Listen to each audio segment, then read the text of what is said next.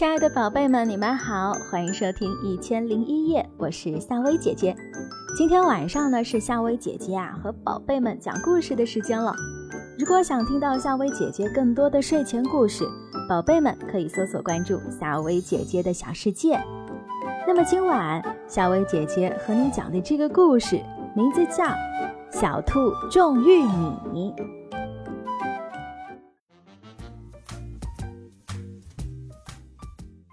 这一年，小兔种了很多的玉米，每天都去玉米地除草浇水，可忙啦。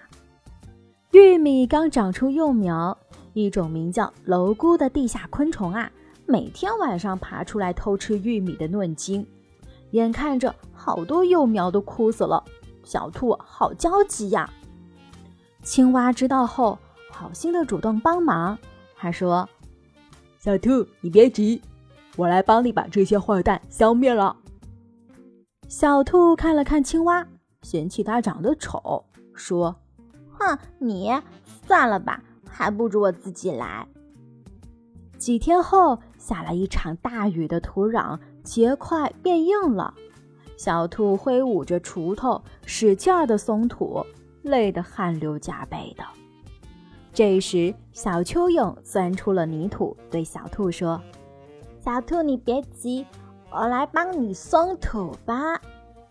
小兔看了看小蚯蚓，一脸的鄙视，说：你帮我？你还是钻地里去玩吧。渐渐的，小兔地里种的玉米越来越多发枯变黄的。心地善良的青蛙和蚯蚓就暗地里帮忙。这一幕被出来找食的喜鹊看见了，他夸他们是助人为乐的好模范。秋收季节到了，小兔的玉米获得了大丰收，他很开心，自己坐在院子里啃起了玉米。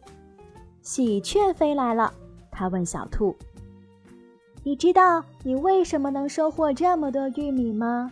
小兔回答说：因为我辛勤劳动啊。喜鹊摇摇头说：你错了，如果没有青蛙和蚯蚓的帮忙，你的玉米根本不可能大丰收。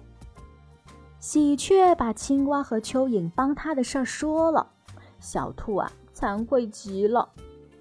喜鹊接着说：记住哦，永远不要看不起他人，也不要拒绝他人善意的帮助，否则你会失去好朋友，也可能会碰见好多解决不了的难题。